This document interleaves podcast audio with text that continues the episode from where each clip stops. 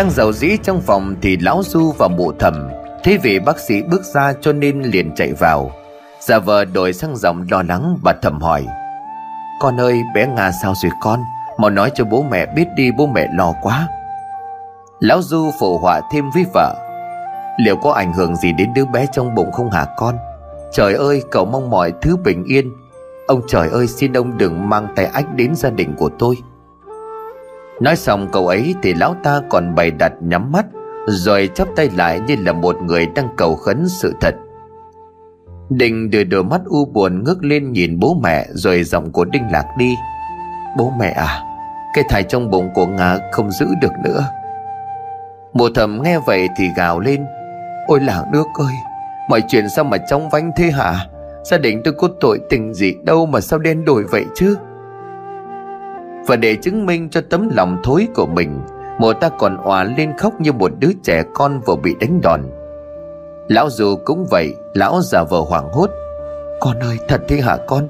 Chỉ tại bố mẹ không đưa con bé đến bệnh viện sớm, Giá như lúc đó bố mẹ chỉ ước mình có thể bay được.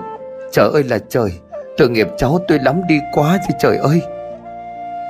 Đình thấy hơi bất tiện khi đang ở bệnh viện, Mà bố mẹ thì gào khóc thê thảm. Cậu lấy chút bình tĩnh rồi động viên.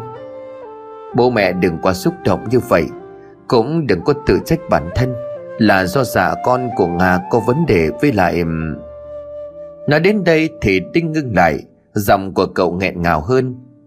Có lẽ đứa trẻ lần này không có duyên với gia đình mình. Thôi thì Âu cũng là số trời cả thôi. Bố mẹ mệt thì cứ về nghỉ một chút đi, Con ở lại đây một mình cũng được à? Mụ thầm gạt đi mụ nói trong trách móc. Trời đất ơi, Bố mẹ còn tâm trí đâu mà nghỉ với trả ngươi hả con? Còn giàu thì đang mổ xẻ, Cháu thì không còn. Mẹ đang đứt từng khúc ruột ra đây. Con ơi là con, cháu ơi là cháu. Đinh lại chấn an.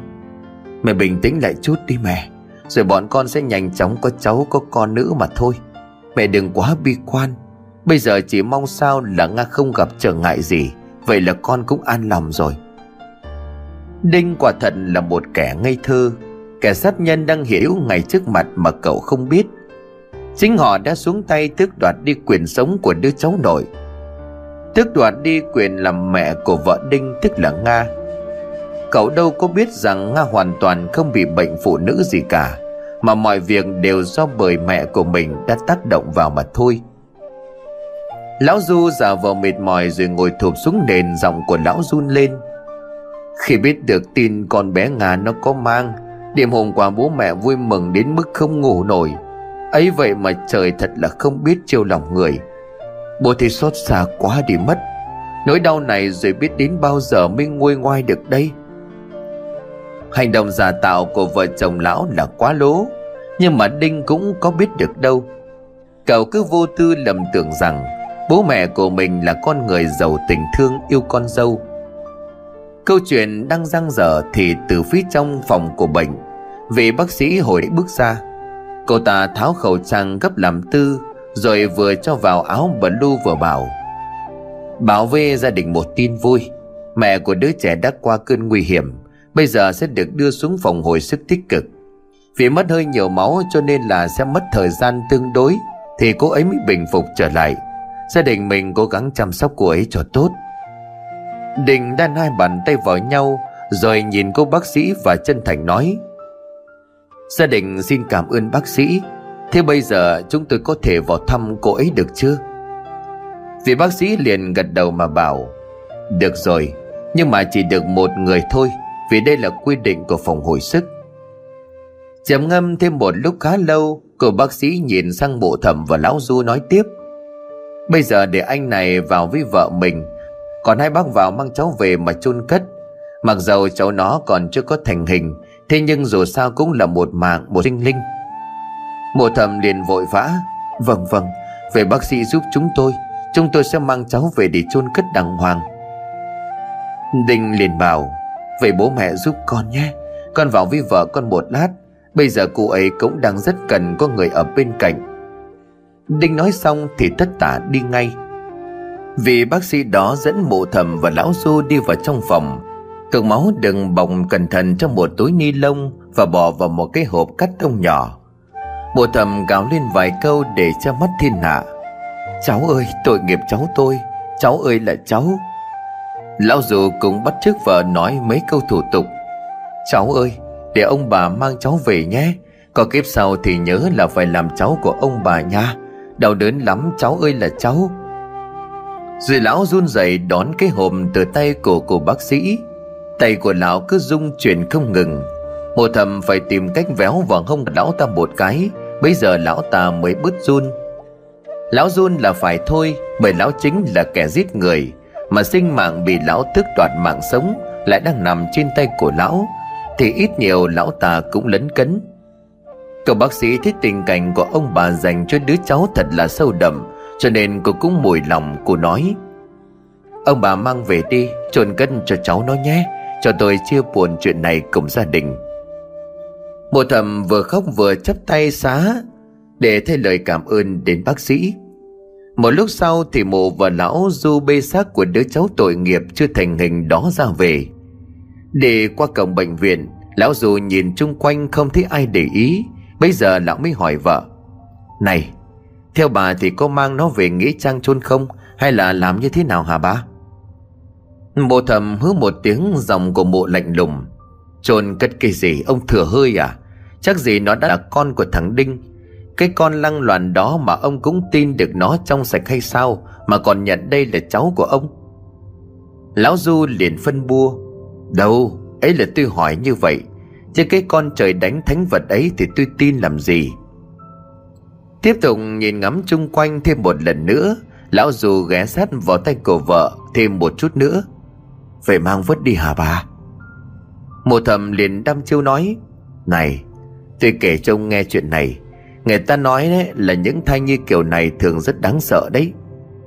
Lão dù dồn dập hỏi Thế, thế ý của bà sao? Cụ thể thế nào? Mộ liền tiếp Dù gì thì mình cũng là người đã giết chết nó. Bây giờ có chôn cất đàng hoàng Thì cũng không chắc là oan hồn của nó tha cho mình.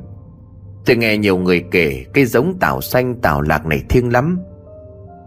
Lão Du giật thốt mình, Lão buông cái thùng trên tay xuống, Làm cho túi máu lăn lồng lốc trên mặt đường. Giọng của lão như là đang bị méo miệng. Thì bây giờ phải làm thế nào hả bà? Hay là mình cứ vứt ở đây đi? Chắc chẳng ai để ý nó là cái gì đâu. Tôi hãi lắm, tôi không bê nữa đâu. Mùa thầm dúi chồng một cái rồi tiếp tục nói Rồi ạ à, Đàn ông đàn an gì mà nhát như cái như vậy. Ông mau nhặt lên đi Để cho thằng Đinh nó biết thì dở đấy Mau nhặt lên đi. Lão dù sợ sệt thò tay xuống rồi lại thụt lại. Cuối cùng mộ thầm đành phải làm. Mộ khom người xuống nhặt lên rồi cho vào thùng bê trên tay. Lão dù lo lắng hỏi Thế nhưng mà chẳng phải bà nói là cái loại tảo sinh tảo lạc này nó linh thiêng lắm sao? Vậy thì vứt quách đi, Chứ bà tính mang đi đâu? Không kéo lại mang rắc rối ra đấy, tôi sợ lắm. Mộ thầm liền tự tin đáp, Dĩ nhiên là tôi đã tìm hiểu cả rồi. Ông nghĩ là vứt nó vớ vẩn là đường ở xá này, Mà nó không biết đường tìm về nhà. Ông nhầm rồi Phải có cách ông nghe chưa? Nhưng mà cách gì, bà định thế nào? Mộ thầm liền khẽ nhích mép.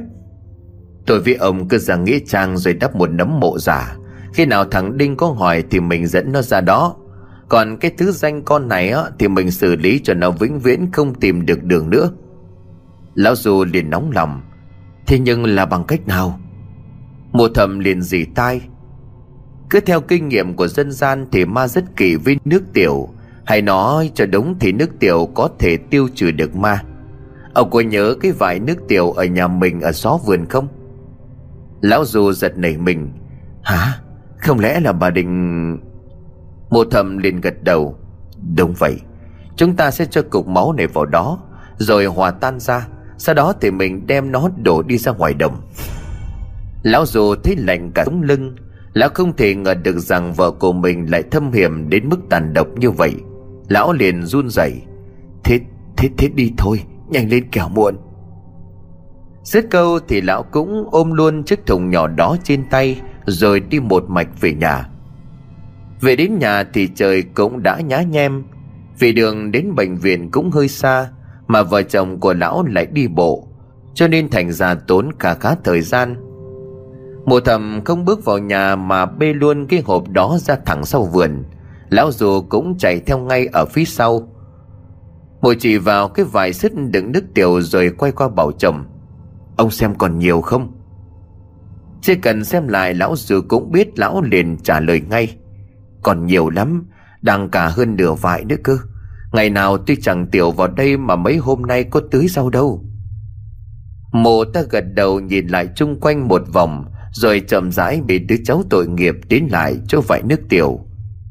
Nhìn vào trong cái vải mồi khăn khẳng bốc lên làm cho mộ thấy khó chịu.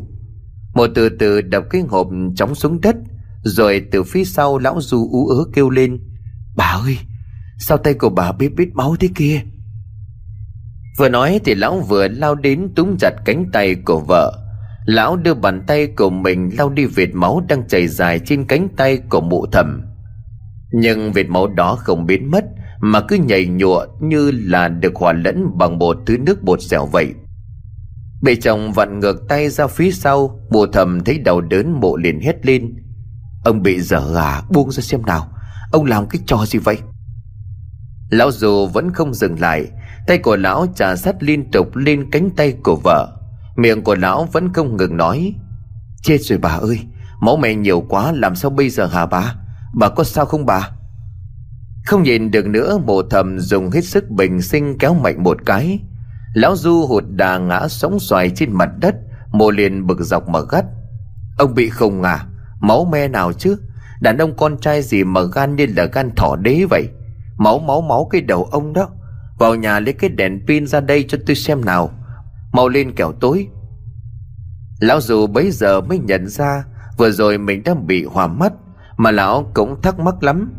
Tại sao trời lại nhá nhem tối rồi Mà lão lại có thể nhìn thấy vệt máu trên tay của vợ mình rõ ràng như vậy? Mùa thầm liền tiếp tục dục, Vào cầm lấy cái đèn pin ra đây cho tôi nhanh lên, Tối lắm rồi đấy. Lão dù chống gối đứng dậy, Là vẫn chưa lấy lại được bình tĩnh Cho nên bước đi còn siêu vẹo. Cứ lảo đảo như là người say rượu. Mùa thầm nhìn theo rồi chán nản lắc đầu. Thật là đến chán với chồng con mất một lúc khá là lâu. Lão dù mới đem đựng chiếc đèn pin mùa thầm lại rục rã. Ông soi vào cái hộp này cho tôi xem nào. Ánh sáng lập tức được lão du dọi vào bọc máu nhỏ vẫn còn nằm nguyên ở đó. Mùa thầm không ngần ngại gì cả mùa túm lấy rồi rồi nó vào vải nước tiểu. Vừa rồi mụ vừa nghiến răng. Cái thứ như chúng mày không xứng đáng để xuất hiện trong gia đình của tao. Mau cút đi, cút đi. Đổ xong vào đó mồ tao với tay lấy thanh củi dài chừng hơn một thước, Đang lăn lồng lốc cạnh đó. Mồ cho vào rồi khoáng lên, mồi khay nồng nặc xông lên làm cho lão dù đứng cạnh đó một đoạn, Vừa run rẩy vừa đưa tay lên bịt chặt lỗ mũi. Khi xong mồ ta dừng lại, lão dù cất tiếng hỏi, Xong chưa hả bà? Bây giờ làm gì tiếp theo? Một thầm liền lạnh lùng nói, Mang ra ngoài đồng đổ rồi tôi với ông liền nghĩ rằng đắp luôn ngôi mộ giả nữa. Đêm nay thằng Đinh chắc nó cũng không về đâu, Cho nên bà cũng không cần phải vội lắm. Lão dù liền gãi đầu, Thế nhưng mà ra nghĩa địa luôn bây giờ hả? Mà cái vải nặng thế kia, Làm sao mà chuyển nó ra ngoài đồng được chứ? Lấy mình nước mang đi đổ thôi, còn cái vải thì cứ đặt ở đó, Hàng ngày ông vẫn cứ đi tiểu vào đó cho tôi. Chỉ có nước tiểu mới làm cho nó hồn vì phách tán không hiện về với chúng ta được. Lão Du ngần ngừ mãi rồi mới bắt tay vào việc, Lão đổ phần nước tiểu trong vải ra một chiếc xô có quài sách, Sau đó thì cầm luôn cả cái hộp, Bóc xăng của đứa cháu xấu số hồi nãy Để mang để vứt một thể. Trời đã tối hẳn trong mấy ngôi nhà rìa cánh đồng Đèn điện đã bắt đầu sáng, Có gia đình đã bắt đầu quây quần bên mâm cơm tối. Con đường dẫn ra cánh đồng lúc này tối lắm lại không hề có một bóng người qua lại. Đang dọi đèn bước đi thật đều thì bất ngờ Cả lão du và mộ thầm đột nhiên khựng lại Như là để cố gắng nghe âm thanh gì đó. Lão du liền khẽ khàng Bà, bà có nghe thấy tiếng trẻ con khóc không bà? Mộ thầm khẽ gật đầu mụ nói nhỏ ở đâu vậy ông nhỉ? Sao nghe gần thế? Lão du im lặng Lão cố gắng nghe cho thật chính xác. Khi tiếng khóc ấy mỗi ngày một gần hơn, Rõ hơn, Lão liền thút lên. Nó phát ra từ cái thùng này bà này. Ôi trời đất ơi! Rồi lão chạy vụt lại ôm chầm lấy vợ. Khi đèn pin lão đã buông tay Đang nằm trơ vơ trên mặt cỏ. Mùa thầm cũng hãi hùng Nhưng mà cố tỏ ra cứng rắn. Ông im đi xem nào, Làm cái trò gì vậy hả? Sư mô cố gắng nghe cho thật kỹ, Nhưng tiếng khóc ấy đã im bặt. Không còn xuất hiện nữa. Một thờ phào nhẹ nhõm. Hết rồi không nữa. Chắc là tiếng trẻ con trong làng nó khóc đấy.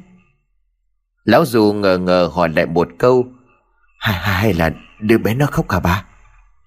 Một thầm lại hỏi. Đứa bé nào? Thì nó đó. Vừa nói lão vừa chỉ tay vào cái thùng trước mặt. Một thầm hơi lạnh lạnh người Nhưng bộ tuyệt nhiên không tin Bộ liền lấn át. Vơ vẩn Ông sao mà giỏi tưởng tượng thế hả? Nên là cục máu đã thành hình đâu Mà có thể khóc lóc được chứ? Hơn nữa nếu mà thành hình rồi Thì nó cũng chỉ là một xác chết, Lại còn bị hòa lẫn trong nước tiểu Thì làm sao mà mà Vừa nói đến đây thì bất ngờ mụ rú lên, Rồi cả hai vợ chồng ôm cứng lấy nhau. Cái thùng màu trắng đồng đang đặt ở trước mặt Tự nhiên rung lên, Bên trong còn có vang lên tiếng lộc cọc nữa. Chân của lão dù đứng không vững Lão bấu chặt vào vai cổ vợ rồi níu xuống. Mộ thầm cũng không khác hơn là mấy. Cô mụ buồn rồn toàn thân ớn lạnh đến khó tả mụ lắp bắp. Sao lại như vậy hạ hạ ông? Lão dù không nói được nữa, Miệng của mụ như đã á khẩu. Cái quần đã ướt sũng vì lão hãi quá Cho nên đã đái cả ra quần. Đang buồn ngủ thì gặp cơn chiếu manh. Từ phía xa có một ánh đèn pin dọi lại. Ánh sáng đó đang từ từ di chuyển về hướng vợ chồng của lão Du Và mộ thầm đang đứng ở đó. Đột nhiên, cái thùng không rung đắc nữa, Bình thường như là trạng thái ban đầu. Ơ, vợ chồng bác Du hả? Hai bác làm gì ở đây vậy? Người vừa hỏi chính là thế cậu thanh niên ở gần nhà của lão Du. Mộ thầm đã chấn tĩnh hơn, mồ cười rồi đáp, Thằng Thế đấy hả? Đi đánh câu đêm hả cháu? Cơm nước gì chưa mà đi sớm vậy? Thế liền đáp Dạ cháu ăn rồi, Hai bác đang đi đâu vậy ạ à? à bác mang ít nước tiểu ra đây đổ cháu ạ à. Chứ để tư rau thế mà rau nó chưa vãi được, Để lâu nó mùi kinh quá Mà đồ ở vườn thì sợ mùi bay vào nhà Thành ra là hai bác mang ra đây đổ cho nó sạch sẽ Thế đang vội cho nên cũng chẳng để ý đến câu nói đầy mâu thuẫn của mụ thẫm Mụ bảo là đồ ở vườn thì sợ mùi Vậy thì tưới rau ở vườn có khác gì nhau? Lão dù bấy giờ người cũng đã ấm trở lại, Lão nói cho có chuyện. Tuổi già nó khổ thế đấy cháu à Hai vợ chồng khiêng có mỗi thùng nước còn con thế này Mà đã phải nghỉ đến mấy chặng đi này. Thế liền tốt bụng bảo, Hai bác cứ đổ đại nó xuống đấy cũng được ạ. À. Không thì để cháu xách lại ra xa đằng kia cháu đổ cho. Một thầm liền nói, Ồ, vậy thì may quá, giúp bác tí nhé. Đổ xong cháu vứt luôn cái xô đi cho bác.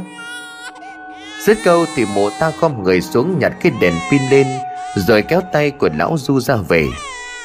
Mộ được một đoàn thì làm hiểu cho lão Du dừng lại, Mụ hà hê nói, Cái thằng rõ là ngu, Tự nhiên lại đi gánh nặng cho mình, Nhẹ hết cả người ông à. Lão Du liền đập bờ Thế bây giờ có tới nghĩa địa luôn không bà, Hay là để sáng mai? Mộ thầm liền xua tay, Không làm luôn cho được việc, Nhón cái là xong ngay mà, Thôi đi đi. Từ cho cánh đồng này đi lại Nghĩa Trang cũng không xa lắm, Chỉ phải đi qua một con đường nhỏ nữa là tới. Lão Du dè dặt, Bây giờ lão chỉ mong sao mau chóng trở về nhà, Lão sợ lắm rồi. Cầm cối đi được một lúc Thì cuối cùng cũng đã tới khu Nghĩa Trang. Không gian im mắng đến lạ thường. Chỉ nghe tiếng giả dích của côn trùng trên mấy ngôi mộ mới. Mộ thầm khu đèn pin vào một miếng đất trống, rồng chừng một chiếc chiếu rồi bảo lão Du, Ông vén đất lên đi Đắp một nấm mồ chừng độ bằng một cái vòng mâm là được rồi. Lão Du y lệnh, Lão cúi xuống rồi hì hục đáp, Một lúc sau thì một nấm mồ đã hiện ra trước mắt. Vậy là mọi chuyện đã xong xuôi cả rồi. Khi nào Đinh hỏi thì dẫn nó ra đây. Thế là êm câu chuyện.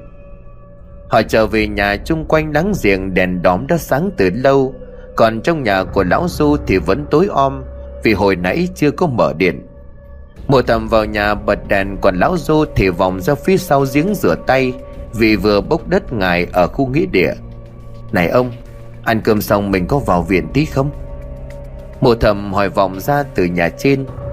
Lão Du vội tay cho sơ xài vào quần áo cho khô bớt nước, Rồi vừa đi vừa nói. Có khi là phải vào một lát đó bà. Mình đã diễn thì phải diễn cho nó tròn vai. Hơn nữa phải đến để nghe ngóng xem tình hình thế nào. Lỡ như cái con khốn nạn kia nó mở mồm, nó ton hót cái gì với thằng Đinh, Thì mình phải chặn họng nó ngay. Mùa thầm gật đầu tỏ ý đồng tình. Tại bệnh viện lúc này hàng Nga cũng đã tỉnh, Nhưng cơ thể còn yếu ớt.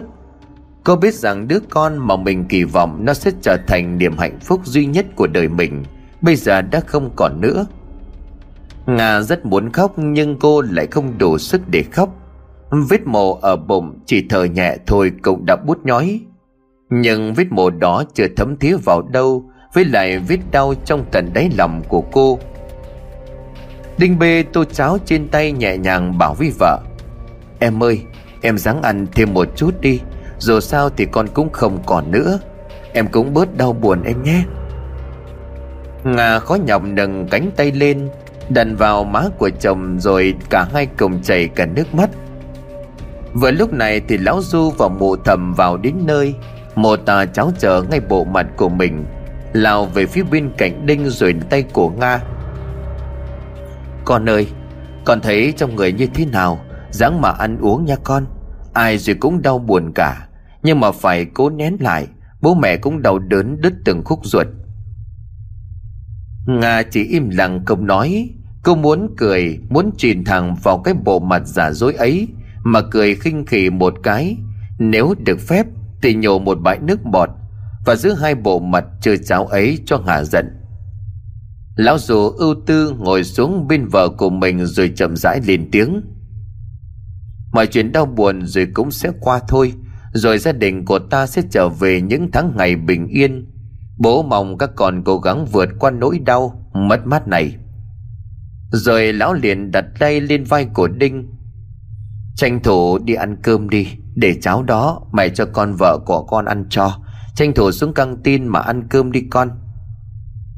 Thầm thầm thì lão và mụ thầm rất muốn Đinh không có mặt ở đây, để vợ chồng của lão xả cơn giận lên đầu của nga cho thỏa mãn bản thân.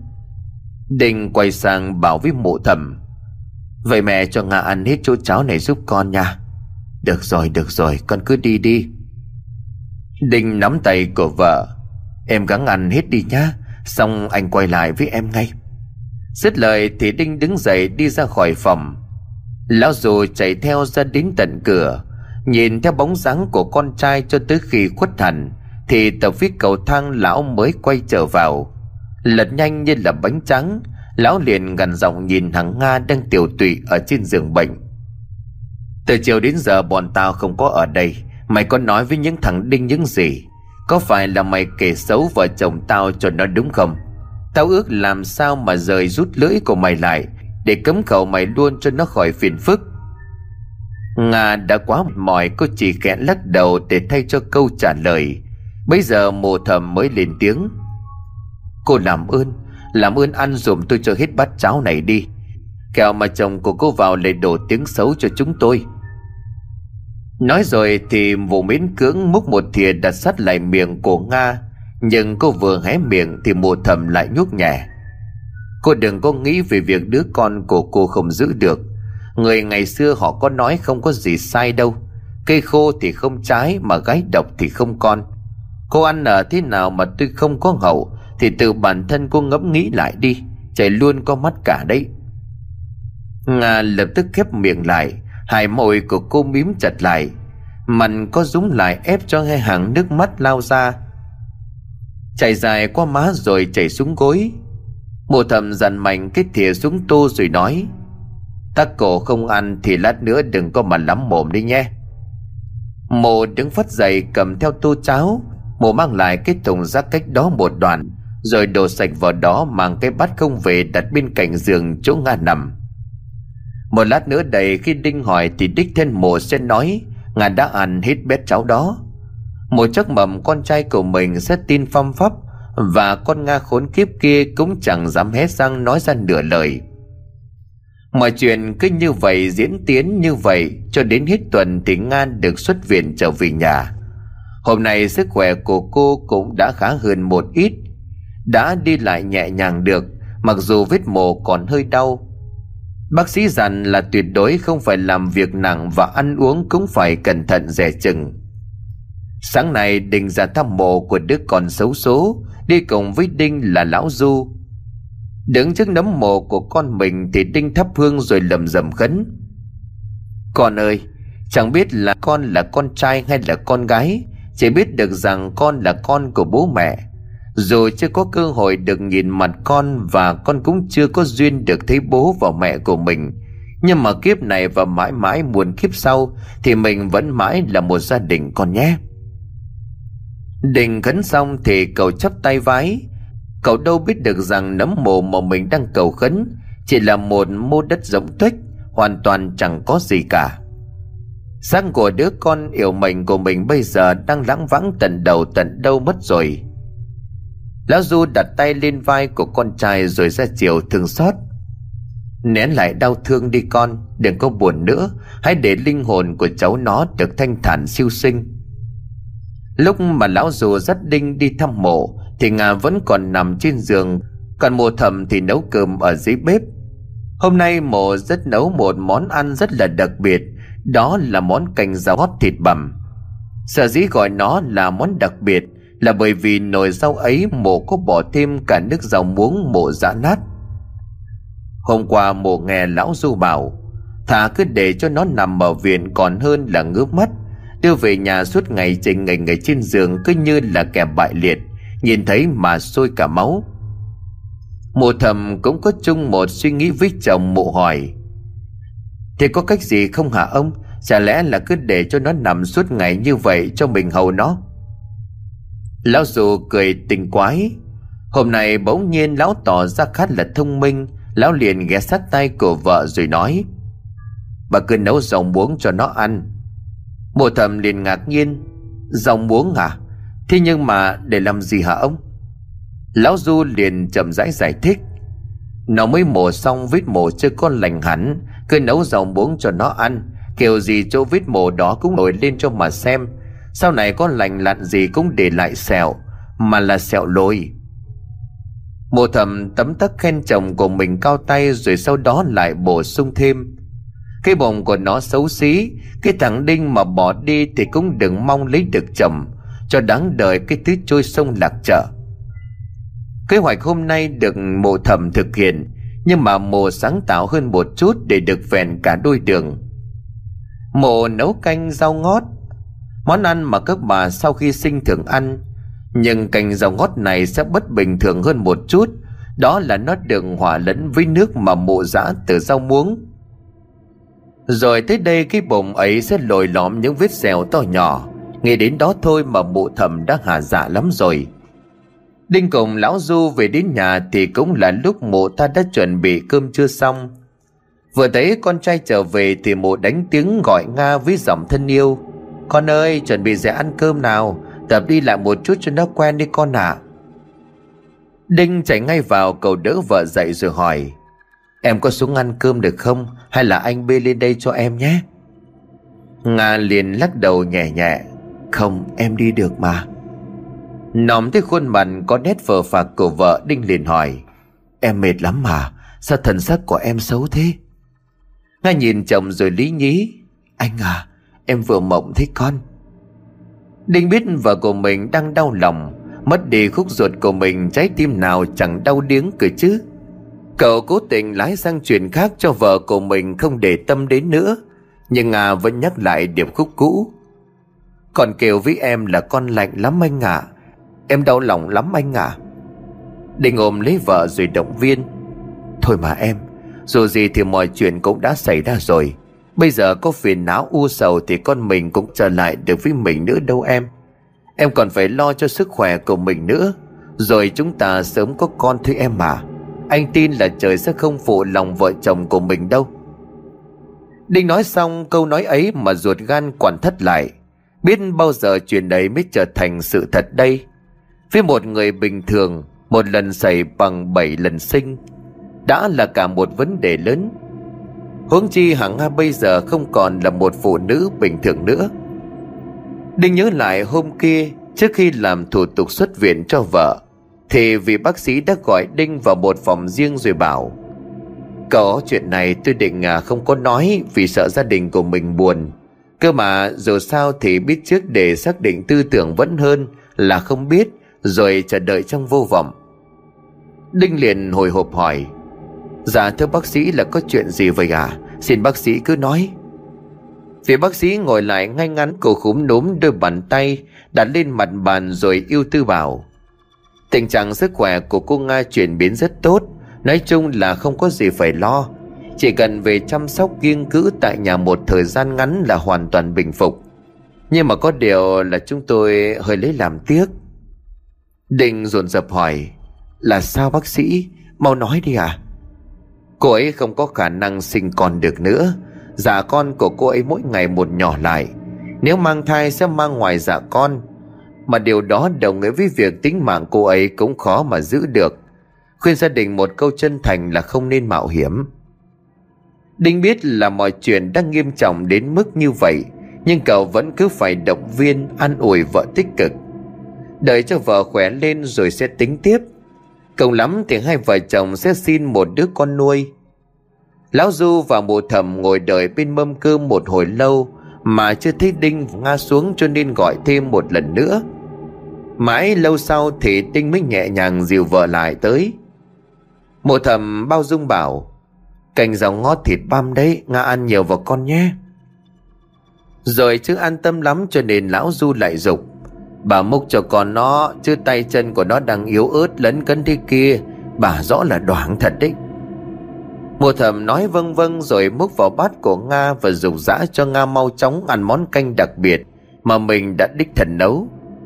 Nga không hề biết gì cả, mùi vị hoàn toàn bình thường, dĩ nhiên là không chết được, nhưng nó sẽ để lại sự xấu xí trên thân thể của cô. Chiều ngày hôm đó tranh thủ lúc Nga còn đang chợp mắt, Đinh gọi lão Du và mộ thầm ra bàn uống nước, rồi ngồi nói chuyện một lát Đinh nhập đề. Thưa bố mẹ, từ hôm mà vợ con bị như vậy Con nghỉ làm cũng hơn một tuần nay. Này vợ con cũng đã ổn hơn Chắc từ ngày mai con sẽ đi làm lại. Con nhờ bố mẹ ở nhà chăm sóc cho vợ con. Mộ thầm liền tặc lưỡi. Mẹ tưởng là có cái chuyện gì quan trọng lắm cơ chứ Sao con cứ nói mấy cái chuyện thừa thãi như vậy? Cứ làm như là con không thận dò Thì bố mẹ bỏ bê con bé Nga. Gớm nữa, Còn thường nó năm thì bố mẹ thương nó mười ấy. Đau hết cả ruột gan lên đây này. Đinh cũng cảm thấy yên tâm và an lòng. Khi mình có một người mẹ và một người bố chu đáo, Giàu tình thương người, Cậu thở hắt ra một hơi rồi nói, Con cảm ơn bố mẹ nhiều lắm. Cả một chuyện này nữa, Chuyện này con bàn trước với bố mẹ. Bởi à, mẹ hãy khoan nói với vợ của con. Từ từ sau này cho cô ấy bình phục hẳn, Con sẽ lựa lời nói với cô ấy. Lão Du điểm đạm nói, có chuyện gì vậy con? Bố mẹ đang nghe đây, con nói đi. Đinh lại thở dài một tiếng nữa, Hai bàn tay khẽ nắm chặt như là người sắp đưa ra một quyết định hệ trọng. Khá lâu sau thì Đinh nói, Chúng con sẽ nhận một đứa con nuôi, Vợ con không thể mang thai được nữa. Tất nhiên là vợ chồng của mụ thẩm thừa biết chuyện đó. Nhưng vừa nghe Đinh nói Nga không thể có con. Mụ thẩm nấc lên rồi giả vờ đổ gục ra ghế. Giọng của mụ run rẩy. Trời đất, Sao lại ra đến nông nỗi này hại rơi Lão dù ôm chặt lấy vợ. Lão biết là vợ mình đang diễn kịch, Cho nên lão cũng tự sắm ngay cho mình một vai. Bà ơi, Bà bình tĩnh lại đi bà. Đừng có làm cho tôi sợ mà bà. Chỉ vốn dĩ đã bắt gia đình của mình như vậy, Thì làm sao mà cứng cầu được hả bà ơi? Đình thì bố mẹ quá xúc động cầu mùi lòng bảo, Thôi à Chuyện này là ngoài ý muốn, Nhưng mà dù sao thì vẫn phải đứng lên đối mặt với nó. Con đã suy nghĩ kỹ rồi, Vợ chồng con sẽ nhận một con nuôi. Bố mẹ cứ suy nghĩ đi, Rồi cho vợ chồng con xin ý kiến. Con xin phép vào trong nghỉ ngơi một lát. Đinh rời ghế đi thẳng vào trong buồng Rồi rón rén nằm xuống bên cạnh hàng Nga. Hình như đã chìm sâu vào giấc ngủ từ bao giờ. Tiếng thở đều đều đang cất lên. Đinh đi rồi thì lão Du kéo bộ thầm một đoàn ra phía hông nhà. Lão liền lo lắng hỏi vợ. Chết giờ Thế này thì làm sao được hả bà? Mình cứ nghĩ rằng khi mà biết được con khốn kia không thể mang thai, Thì thằng Đinh nó sẽ đuổi con đó đi. Ai ngờ bây giờ nó lại nghĩ ra cái ý là nhận con nuôi thế này Thì có chết không chứ lại? Mùa thầm cũng bất an không kém, Mồ bối rối đưa tay vò vò mái tóc rối rồi nói, Không được, Không thể để cho chuyện này xảy ra. Có phải là con trai của mình không có khả năng có con đâu Mà nó lại nhận con nuôi? Tự nhiên lại giữ cái của nợ ở đâu về? Gia công chăm bẵm mãi rồi không khéo sau này, Cũng như là tò vò nuôi con nhện thôi. Lão Du gật đầu lia lịa phụ họa. Đúng, Rồi nó sẽ nghe theo lời của con rời đánh kia. Này mai lớn lên Sẽ là mối họa cho tôi với cả bà đấy cũng nên. Bàn bạc mãi thì chưa tìm ra được cách giải quyết. Cứ như là đang loay hoay loay hoay mãi, Đi đi lại lại trong hết cả mặt. Bất ngờ từ phía ngoài sân có tiếng dép lê loẹt xoẹt. Lão dù hướng mắt ra nhìn. Ơ, thằng Thế mày sang đây làm gì đấy hả? Mộ thầm liền hỏi, Thằng Thế à đâu? Nói rồi mộ ta tiến bước ra trước, Lão dù cũng nối gót theo sau. Vừa thấy hai người xuất hiện Thế liền vui vẻ. Dạ chào hai bác ạ. Ôi, may quá. Cứ tưởng hai bác ngồi chưa cháu sang lại à, mất công. Mộ thầm liền đon đà ngồi gì giờ này nữa cháu? Vợ chồng bác có mấy khi mà ngồi chưa được đâu. Hoặc có ngủ thì cũng chỉ là chốc lát thôi. Thế có việc gì mà cháu Vào trong nhà uống nước? Thế liền xua tay. Dạ thôi, cháu cũng đang vội, Chuẩn bị ra đồng gỡ cá đây bác ạ. Có cái chuyện này cháu định sang đây nói với hai bác từ hôm trước, Mà bận quá thành ra là chưa có đi được. Lão Du liền cụt lùn hỏi, Chuyện gì? Thế liền gãi đầu, cũng không có chuyện gì quan trọng đâu. Chuyện là như thế này, Cái bữa mà cháu gặp hai bác ở ngoài đồng đấy, Hai bác có nhờ cháu mang đồ dùng hai bác cái thùng nước tiểu. Cháu cũng y lời của hai bác mang đến cho cánh đồng quẹo về mé con mương mà cháu mới đổ. Cơ mà cháu cứ thấy ai nấy là không biết hai bác có mang thùng lộn đi không ấy. Vì khi cháu đổ xuống ruộng, cháu thấy nó có nước đỏ như là máu vậy đó. Đèn pin của cháu sáng lắm, Cho nên là cháu nhìn rõ. Nước tiểu thì làm gì có cái màu kỳ lạ như vậy được chứ? Trần lão dù đã bắt đầu dung chuyển mất kiểm soát, Lão liền lắp bắp hỏi, Cháu nói sao? Màu màu màu đỏ như máu. Thế vẫn liền vô tư đáp lại Vâng Hay là hai bác có lấy nhầm cái thùng gì không ạ? À? Một thầm liền nhanh trí Không phải đâu cháu, Là do nước tiểu để lâu nó đổi màu vậy đấy cháu. Với cả trời tối nhìn qua ánh đèn pin, có khi là nó chỉ có hơi ngả màu thôi, Là cháu cũng dễ nhìn nhầm sang màu đỏ. Mà không có gì đâu, Không nhầm lẫn gì đâu cháu à Thế liền ngừng nghịu À à dạ vâng à Thế thì à, đúng thật là cháu cũng có nghe mùi nước tiểu. Thế nhưng mà vì thấy khác thường nên là cháu hỏi cho chắc. Tính cháu cũng hay cẩn thận quá. Hai bác thông cảm cho cháu nhé. Nói xong thì thế chào rồi quay về. Nhưng ra đến gần ngõ thì lại lật đật chạy vào. À cái thùng hôm bữa thì cháu có mang về đó. Cháu định vứt bỏ thế nhưng mà nhìn uh, đang còn dùng được. Cháu đã cọ rửa sạch sẽ rồi. Hai có cần đựng rác đựng gì không à nếu không thì cho cháu để cháu đựng cá. Lão Du liền vội vàng từ chối. À không không không. Hai bác không dùng gì đâu. Cháu cháu cứ giữ lấy mà dùng nhé. Đừng có mặn mang sang đây nha cháu. Thế hơi lạ vì sự ngập ngừng của lão Du, nhưng vì đang vội ra đồng cho nên cậu chào tạm biệt thêm một lần nữa. Rồi chân cò, chân sáo vội vã ra về. Hai vợ chồng thở phào nhẹ nhõm. Lão Du nhìn mụ thẩm mà nói Sao lại có cái chuyện lạ như vậy hả bá? Bộ thẩm liền gạt đi.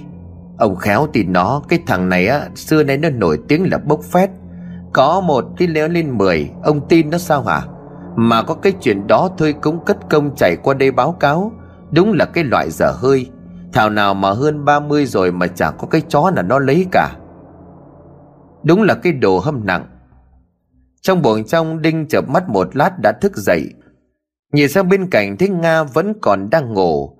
Đinh khẽ gẳng bước xuống, Đi ra bên ngoài vô tình nghe thấy bố mẹ của mình đang bàn tán chuyện gì đó ở ngoài hiên. Đình đứng lặng im để nghe. Ông thấy cách đó có được hay không? Lão Du liền vỗ tay đèn đét vào nhau rồi nói như reo. Quá được quá được. Bà đúng là mưu cao. Khổng Minh còn sống có khi phải vái bà làm thầy đó. Tôi phục bà sắt đất. Bà đúng là vợ tôi. Giỏi quá Giỏi quá sư phụ. Đinh phỉ cười, không biết bố mẹ của mình đang bàn tán chuyện gì, Mà nghe đối thoại cứ y như là trong phim kiếm hiệp. Bước tới mấy bước thì Đinh liền cất giọng hỏi Dạ bố mẹ đang bàn bạc chuyện gì mà rôm giả vậy à Mộ thầm thoáng trột dạ mộ liền xoa ô À có cái gì đâu con, Bố mẹ đang nói chuyện ngày xưa ấy mà. Mộ liền lái sang chuyện khác, Con bé Ngà vẫn còn chưa dậy hả con? Dạ chưa à Ờ cứ để cho nó ngủ. Mấy hôm nay nó cũng mệt mỏi rồi. Mấy ngày trong bệnh viện nó có ngủ được đâu. Tội nghiệp con bé Nhớ con rồi khóc cả thâu đêm. Định đang nói vâng nhẹ một tiếng. Định quay bước vô để nhường lại không gian riêng tư cho bố mẹ tiếp tục câu chuyện.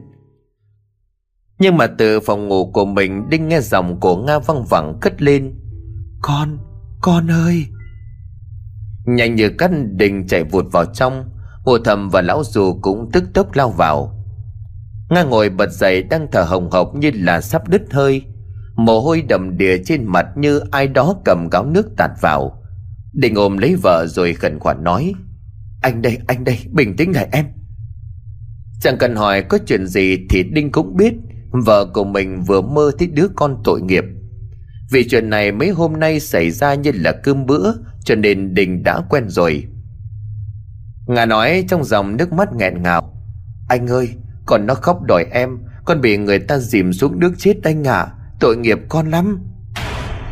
Mộ thầm suýt nữa thì té ngã, May mà còn lão Du đang đứng dựa vào tường, Cho nên mộ bấu vào vai của lão ta mới giữ được cân bằng. Mộ vừa chợt nghĩ, Cái thứ tiểu sinh vất vưởng đó mà thiên thế, Đã dìm nó vào nước tiểu rồi, Mà nó vẫn hiện về báo mộng trong mơ cho con mẹ nó. Tay cổ mồ run rẩy chắc lấy tay của lão Du Và đứng bất động tại chỗ, Không nói nửa lời. Rồi lúc này lẽ ra phải lại ôm lấy Nga Để mà giả tạo dằm bà cầu săn sóc và quan tâm. Đinh thì đơn giản nghĩ rằng Do vợ của mình đau lòng quá rồi mộng mị linh tinh, Chứ cậu đâu có biết được giấc mơ đó của vợ mình Lại chính là những thứ đang diễn ra. Và người gây nên những chuyện thất nhân ác đức Không bằng loài cầm thú lại chính là người cha già dấu yêu và người mẹ hiền hậu của mình.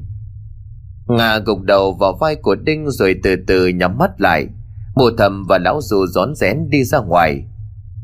Một buổi chiều nữa lại về, nắng vào bắt đầu đã yếu dần. Hạ mình xuống thấp hơn cái đống giả ở góc vườn phía đằng Tây, rồi cứ như vậy xuống dần. Xuống dần cho đến khi bầu trời chỉ còn là một màu đen bao phủ Mầm cơm chiều nay Nga hơi mệt cho nên không ăn được. Định phải bê vào tận phòng cho vợ của mình. Lão Du và mụ thầm bực bội lắm. Cho rằng Nga đang giả vờ để chồng hầu hạ chăm sóc.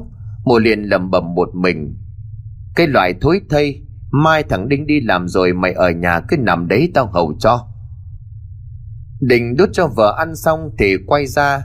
Lúc này mụ thầm và lão dù cũng đã ăn xong và đi ra ngoài. Thầm lúc này cũng chẳng biết là đi đâu, Chỉ nghe nói láng máng là ngoài có chút việc. Định ăn uống xong rồi xuống dọn dẹp mâm bát gọn gàng Và trở lại vào trong buồng nằm bên vợ. Đinh ngồi đọc sách cho vợ nghe Ngà gối đầu lên đùi của chồng rồi thiêu thiêu ngủ. Ngà rất thích Đinh đọc thư cho mình ngủ, Cứ như là người du vậy. Những bài thơ mà Nga yêu thích, Đại đa số đều là những bài thơ buồn có lẽ vì cuộc đời của cô gắn liền với từ buồn Giọng của Đinh đang trầm bổng với những câu thơ trong bài Một tiếng em của thi sĩ Đinh Hùng. Kỷ niệm thơm từ năm ngón tay, trăng lên từng nét gợn đôi mày, bóng hoa huyền ảo nghiêng vầng chán, chưa ngát hương tình hương đã bay. Những câu thơ ấy như là du nga và giấc ngủ, xua đi bao nỗi niềm chua xót còn ghi chặt nơi đáy lòng Đợi cho vợ của mình ngủ say, Đinh khẽ khàng nâng đầu Nga ra khỏi đùi của mình rồi lên gối. Nhìn chiếc đồng hồ treo trên tường đã hơn 9 rưỡi Mà bố mẹ vẫn đi đâu chưa về, Đinh nóng ruột lùi máy ra gọi. Ở đầu dây bên kia giọng của lão Du vang lên. Bố về đây, bố mẹ đang về gần đến nhà rồi. Nói xong thì lão cúp máy ngang. Đình cũng đỡ lo hơn. Cậu nán lại giúp bạn uống nước kiên nhẫn đợi thêm một lúc nữa. Quả nhiên là một lúc sau thì thấy bố mẹ lạc thạc về đến sân. Chắc là vừa đi vừa trò chuyện tán gẫu ở đâu về, Cho nên ông bà đang chuyện trò rất vui vẻ. Lão Du nhìn Đinh rồi ngạc nhiên. Thế còn vẫn chưa đi ngủ hả? Lâu ngày bố mẹ đi quanh quanh hàng xóm vài vòng, Nói chuyện một lát mà quên cả giờ giấc. Thôi đi ngủ đi con. Bây giờ Đinh mới an tâm vào trong giường. Cậu phải tranh thủ đi ngủ sớm Để mà sáng mai bắt đầu quay trở lại làm việc. Cái nghề làm công ba sáu đồng, Làm ngày nào thì ăn lương ngày đó, Không ai ép buộc. Cơ mà ngặt nỗi phải đi làm mới có cái mà ăn, Lại còn tiền chi tiêu đủ thứ trong nhà. Vừa rồi có chút tiền vợ chồng tích góp được Thì sử dụng hết vào tiền viện phí của Nga. Đinh đi rồi lão Du và mụ thầm bắt đầu chuẩn bị giường chiếu để nghỉ ngơi. Cả hai cứ cười cười kiểu khoái trá lắm. Không hiểu hôm nay có chuyện gì bên hàng xóm mà vui đến như vậy. Thực ra thì có chuyện gì đâu, Chẳng có sang hàng xóm nào hết, Mà vợ chồng của lão vừa đi đến nhà ông Hoạt, Một người thầy bói nhà ở ngay đầu làng. Để nói về tiểu sử của thầy Hoạt thì chắc phải nhắc lại khoảng thời gian hơn 6 năm về trước. Lúc ấy thầy Hoạt đang còn là một người bình thường, Tức là chưa được thánh cho ăn độc. Thầy vốn dĩ vẫn có một cái nghề đi rừng đốn tre đốn nứa Về trẻ ra rồi vót và bán mối cho thị trấn. Nghe đâu họ mua về để mà đan lát gì đó. Chuyện ấy sau hơn một tuần ăn ngủ ở trên rừng, Thì về đến nhà thì thầy bỗng lên cơn sốt rét Nửa đêm người thầy nóng bừng bừng như là cục than hầm Ai chạm vào cũng giật mình thon thót các y tá được mời đến nhưng mà chẳng ai dám chữa trị vì ai cũng sợ bị vạ lây. Họ khẳng định chưa bao giờ gặp một người sốt cao đến mức kỳ dị như vậy. Ai cũng chắc chắn là ông Hoạt sẽ không qua khỏi đêm đó. Thế mà chẳng ai có thể ngờ được rằng một câu chuyện diệu kỳ đã tới. Hôm sau ông Hoàn không những không hề hấn gì mà trở thành một người hoàn toàn khác. Mọi người đồn thổi nhau rằng Ông Hoạt có bóng, có căn đã đến lúc thánh cho ăn lộc. Từ đó tiếng lành đồn xa người tứ xứ kéo đến nhà của thầy Hoạt để xem rất đông. Người ta nói rằng căn của thầy là căn của ông Hoàng Mười, cho nên từ đó người ta gọi thầy là thầy Mười Hoạt. Nhưng hơn một năm trở lại đây thì lượng khách đến nhà của thầy cứ sụt giảm. Đa số chỉ có khách ở nơi xa tới xem, chứ khách vùng lân cận thì không còn khả năng tới đó. Có người liền bảo Bói toán cái gì lão ấy? Chuyện có cái nói nhăng nói quẩy vớ va vớ vẩn. Người khác thì lại bảo Tôi thấy thầy phán cũng đúng đấy chứ. Khách ở vùng này có lẽ một nhà không thiêng Cho nên là đi nơi khác xem. Bù lại thì vùng khác lại tới nhà thầy mà xem. Thế mình không tin thì cũng không nên bắn bổ. Nghe danh của thầy Mười Hoạt đã lâu, Hôm nay vợ chồng của mụ thẩm mới quyết định tìm đến. Mong thầy giúp cho vợ chồng của mụ giải quyết một số chuyện. Lúc mà lão Du và mụ thẩm sang đến nơi, Thì thầy Hoạt đang ngồi viết sớ ở chiếu. Vừa thấy có khách Hoạt cấy ngày lấy mớ giấy màu vàng. Ở trên đó vẽ vời hình thù như là con run. Thầy liền hạ cặp kính xuống rồi liền trông lên. Ồ, ai như là ông bà Du thế hả? Mộ thẩm liền đỡ lời. Dạ vâng ạ à, bác vẫn còn nhớ vợ chồng em đấy hả? Vinh hạnh quá đi thôi. Bình thường thì khi chưa lên đồng thì mọi người trong làng trong xóm nói chuyện với thầy vẫn gọi bình thường theo vai vế. Ông hoàn và lão du cũng chẳng lạ gì nhau. Là người cùng sinh ra trong một làng Thỏa thiếu niên vẫn còn chăn trâu cất cỏ với nhau nữa.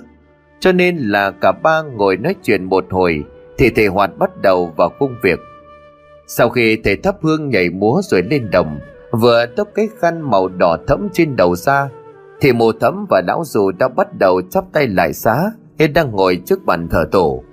Mù thầm liền hỏi dạ lại thầy, xin thầy cho con được biết, đứa con trai của nhà con đừng tình duyên của nó như thế nào. Thầy hoạt nhìn vào lòng bàn tay của mình như là người đang soi gương rồi nói, cũng lận đận đấy, người vợ hiện tại của cậu con trai nhà con là một người mà kiếp trước vùng về đường tu, Cho nên kiếp này phải lãnh nhiều sự bất chắc. Và đáng sợ hơn nữa là nếu không mau chóng đuổi cô ta ra khỏi cuộc đời cậu con trai của nhà con, Thì e rằng vài năm nữa thôi, Cơ gia nhà con sẽ lội bại, không còn cái gì cả. Vì những lời nói của ông thầy Hoạt lại trùng với suy nghĩ của hai vợ chồng, Cho nên là lão Du phấn khởi phần nào lão nói Dạ thưa là quả đúng như vậy. Ngay từ đầu vợ chồng con đã nhìn nhận ra được việc đó. Ngặt một nỗi là vợ chồng con vẫn chưa tìm được cách nào Để tống khứ nó được ra khỏi nhà. Mong thầy giúp đỡ chỉ dẫn cho vợ chồng con. Thầy Hoàn cười lớn Được, được chứ. Dĩ nhiên là có cách giúp vợ chồng của nhà con rồi. Rồi thầy dừng lại đôi giây Cầm cây quạt phe phẩy trên tay như đang múa. Sau đó thì lầy liền ghé sát vào tay của vợ chồng mụ thẩm lẩm bẩm một điều gì đó 15 phút đồng hồ mới xong. Nghe xong thì lão du đến mộ thầm cúi lại bảo dạ vâng vợ chồng chúng con xin nghe theo ý của thầy. Vợ chồng của nhà lão du mang tiếng là khôn mà lại chẳng khôn tí nào. Đi xem bói ở đâu chẳng đi, lại đi ngay đến nhà ông thầy ở cùng làng, cách nhà mình có mấy ngõ. Ông ta nói cái gì cũng gật đầu, tấm tắc khen là hay là giỏi. Thực ra thì thầy Hoạt cũng chẳng phải là cao tay hay là siêu phàm gì cả. Cũng chỉ là một thầy bói như bao thầy bói tầm thường khác. Nói những chuyện trên trời dưới biển Để đánh động vào lòng nhẹ dạ của khách hàng. Chẳng hạn như là ai đến xem thầy cũng phán Của cố tổ của nhà con trước kia mất vào giờ số. Tuyệt đại đa số những người đến xem đâu có biết ai biết mặt cụ cố tổ của nhà mình, Chỉ nghe thầy bảo là mất vào ngày xấu. Rồi run rồi cống tiền cho thầy giải hạn. Câu chuyện của gia đình nhà lão Du và mụ thẩm, Chẳng qua là thầy cũng phán vớ, phán vận mà thôi. Thầy được biết là cách đây ít ngày, Nga bị sảy thai phải nằm viện, Cho nên hôm nay thầy dựa vào chuyện đó để nói. Nga là một cô gái không có phúc đức và sẽ là mối họa cho gia đình của mụ thẩm. Vợ chồng của mụ chẳng quan tâm, miễn sao thầy nói đúng ý mình và tìm cách giải quyết cái gai ở trong mắt giúp. Thế là thầy đã giỏi rồi. Con giả như là thầy phán nga là một cô gái tốt, phải chăm sóc quan tâm đến cô ấy. Thì vợ chồng của mộ sẽ nhổ tuyệt một bãi nước bọt trước mặt của thầy mà ra về. Vừa chui vào trong mộng thì lão du liền hỏi nhỏ mụ thẩm Bà thấy kế sách của lão hoạt liệu có thi hay không? Sao tôi thấy nó cứ lằng nhằng khó hiểu cái kiểu gì đó? Mộ thầm nghe thế thì lại khẽ khàng đáp. Tôi thấy vậy cũng được. Tôi thừa biết cái mưu đồ của lão ta. Bói toán chó gì cái lão già di cụ ấy. Thế được rồi, Cứ làm theo ý của lão ta. Dù gì thì cái con khốn kiếp kia cũng xứng bị như vậy. Và lại chỉ còn cách đó mới mong thằng Đinh thay đổi thôi. Nó yêu cái con quỷ cái đó đến độ mơ cả mắt rồi. Những tiếng thì thầm khẽ vang lên bên tai thì bất ngờ cánh cửa sổ chỗ giường đột nhiên bật tung, Đập mạnh vào trong tường kêu lên những tiếng rầm rầm. Lão Du giật này cả người ôm lấy mộ thầm Rồi kêu lên một tiếng ối rồi ôi! Gió bên ngoài đưa vào lạnh cả sống lưng, Làm cho lão phải kéo vội chăn lên Mà đắp ngang cổ. Mộ thầm cáu mạnh tay của chồng rồi mụ há hốc. Ờ ông ông ơi Máu máu máu này. Trước mắt của mộ một máu đỏ hòn như đang đong đưa trên sông cửa sổ. Mặc dù ánh sáng của chiếc bóng gỗ quả nhót chỉ lờ mờ mà thôi, Mà sao mộ lại cảm thấy rõ ràng như ban ngày? Cờ máu đó đang đong đưa qua lại. Thi thoảng lại giọt những giọt máu đặc sệt xuống cạnh bên giường, Sát bên cửa sổ mà mợ chồng mộ đang nằm. Nghe tiếng của vợ lắp bắp Thì lão dù bất giác quay lại. Nửa giây sau thì tiếng của lão ú ớ. Mama Giọng của lão lanh lảnh như là giọng của đàn bà. Ánh đèn phòng vụt sáng Đinh chạy lao lại. Bố bố mẹ sao vậy? Ánh sáng của đèn điện làm cho vợ chồng của mộ thẩm thấy đỡ sợ hơn. Nhất là lúc này lại có thêm Đinh ở đây nữa. Mộ ngồi bật dậy miệng thở phì phò như vừa gánh nặng thứ gì đó trên đôi vai. Dòng của mộ như là lạc cả đi. Không, không có gì đâu con. Chỉ chỉ là Lão Du khẩn thiết nhìn Đinh. Còn giúp bố đóng lại cánh cửa sổ với Bố lạnh lắm. Đinh trèo lên giường tín lại trước cửa sổ, Đinh nói, Mùa này thời tiết này á, đêm thay đổi thất thường lắm. Khi đi ngủ thì bố mẹ đừng có mà mở cửa sổ ra.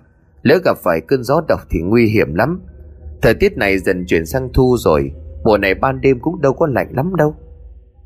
Lão dù khổ sở phân trần, Bố có mở đâu do nó đẩy ra đấy chứ? Bố mẹ đang ngủ thì nó đánh dầm một cái giật cả mình.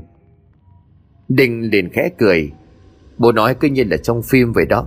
Cái móc bằng cái sợi dây kém thép to như thế kia Mà bố bảo là gió nó giật ra.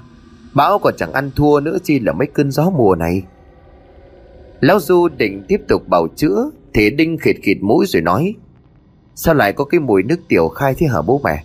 Vậy nước tiểu ở ngoài góc vườn kia Mà chưa tới rau thì bố mẹ đừng có đi vào đó khai lắm. Cái này mà hôm nào nắng xuống nó sông lên thì chiều sao cho nổi. Lão Du liền đáp, Bố đâu có đi vào đó nữa. Cái vải đó bố cũng đổ đi rồi mà, làm gì còn nữa đâu chứ. Rồi lão dùng mình một cái, Lão đang nhớ đến đứa cháu tội nghiệp của mình. Phải chăng nó vừa xuất hiện Và mùi nước tiểu đó cũng là do nó mang tới hay sao? Đinh liền bất ngờ thốt lên, Trời đất ơi, Nước tiểu ở đâu ra thế này khai quá thôi. Ướt hết cả xong cửa sổ rồi đi này. Đâu? Một thầm điện hỏi rồi mùi trộm qua người của chồng tiến lại chỗ của Đinh Đúng thật là như vậy. Trên những sông cửa sổ từng dòng nước đang chảy nhẹ nhẹ trên đó. Mùi của nó chính xác là mùi nước tiểu lâu ngày. Đừng trong cái vải kia Mà hôm bữa mụ và chồng tàn nhẫn Đã dìm cái xác chưa thành hình của cháu nội mình xuống đó. Mấy lần mụ định chạm thử vào cái sông cửa sổ, Nhưng vì do sợ hãi quá, Cho nên mụ lại thôi.